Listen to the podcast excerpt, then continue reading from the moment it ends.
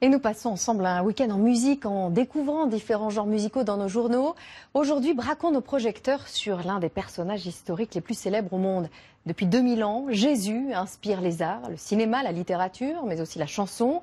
Pascal Obispo raconte l'histoire du Christ dans une comédie musicale. Le spectacle mis en scène par Christophe Baratier se joue au Palais des Sports à Paris. Anissa Secaille et William Houlmin vous en dévoilent les coulisses.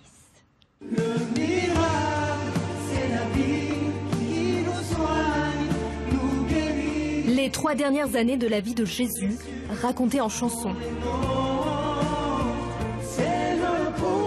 Et derrière la musique, le projet d'un artiste, Pascal Obispo, qu'il mûrit depuis plusieurs années. Je crois que c'est le premier personnage que j'ai appris, euh, que j'ai connu, que j'ai dessiné quand je faisais mon catéchisme.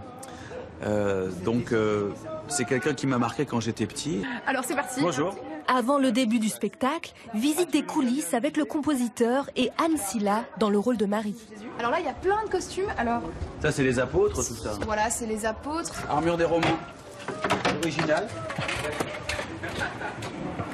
Vous voyez? Dans les loges, l'heure est à la concentration. Il a fallu plus d'un an et demi de casting pour trouver le personnage principal, un chanteur libanais vedette dans son pays. C'est pas une proposition de rôle qu'on reçoit tous les jours, c'est une proposition qu'on reçoit une fois dans sa vie. On ne peut pas dire non à un rôle euh, comme celui-ci.